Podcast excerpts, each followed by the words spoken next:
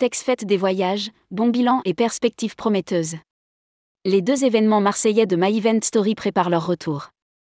Francis Rosalet, directeur associé de My Story et Fabien Dalouse, directeur général de Tourmag ont convié les exposants actuels et potentiels du Ditex. La fête des voyages, ces deux événements organisés il y a trois mois à Marseille sous l'impulsion du groupe Tourmag et de sa filiale My Event Story, à la fois pour dresser le bilan et surtout préparer les nouvelles éditions 2024.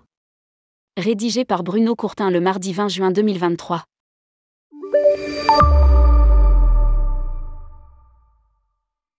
Pour la première fois dans l'historique de ce rendez-vous marseillais, la session B2B, Ditex, se prolongeait par deux jours d'ouverture au grand public, baptisée la fête des voyages. Cela valait bien un retour sur l'expérience. Fabien Dalouse a tenu à rappeler un contexte paradoxal alors que l'industrie du voyage se porte de mieux en mieux avec un rebond spectaculaire chez les Théo et les réseaux de distribution. Un rebond qui va de pair avec une fragilité des acteurs de l'événementiel ou de la presse professionnelle, qui ne font pas systématiquement partie des stratégies de communication des opérateurs. Et pourtant, le récent Ditex au parc Chano fait la démonstration qu'il remplit une fonction majeure, facilitant la rencontre entre les destinations, les croisiéristes, les tours opérateurs, les transporteurs et tous les autres acteurs de la filière avec la distribution. Un millier de participants se sont retrouvés pendant les deux jours du Ditex, avec il est vrai une part importante de représentants des exposants, un petit tiers pour deux tiers de visiteurs. 600 rendez-vous préalables avaient été organisés et une grande majorité ont été honorés. Ce qui n'est pas toujours le cas dans ces manifestations. La représentation des croisiéristes était écrasante. Sur les 85 exposants présents, la représentation des croisiéristes était écrasante, 40%, ce qui peut se justifier par la position de Marseille, tête de pont, suivie par les destinations, 21%, les réceptifs, 16%, et les tours opérateurs, 15% les transporteurs ont été particulièrement timides dans un contexte où les activistes écologiques les montrent du doigt. Le retour des exposants a montré que la préparation en amont a largement stimulé la prise de rendez-vous et l'efficacité des discussions sur le stand. Pour sa part, le Ditex, à travers son programme Top Acheteur, a contribué à la venue de 25% des visiteurs professionnels. Une opération qui devrait encore être renforcée, notamment auprès des réseaux, de même que les conférences et les formations, qui s'avèrent une forte incitation à la visite des agents de voyage.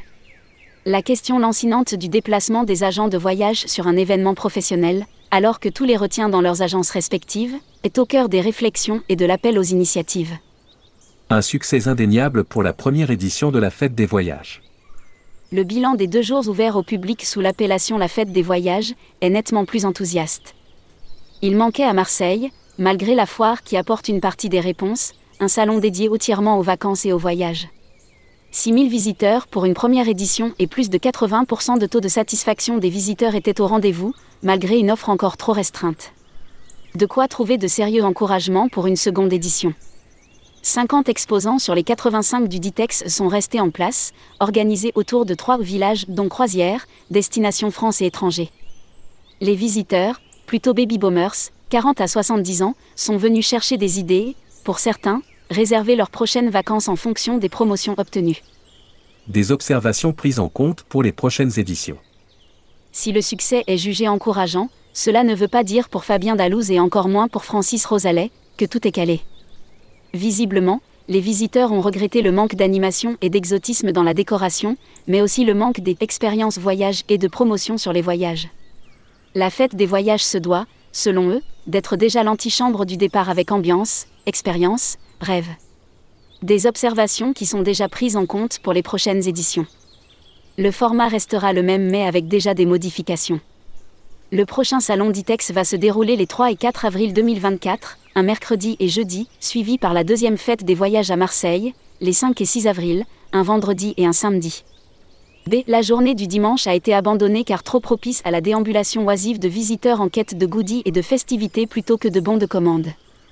L'appel est lancé aux futurs exposants avec des incitations financières à réserver tôt le stand, à le concevoir dans l'esprit de la fête et non pas d'un workshop.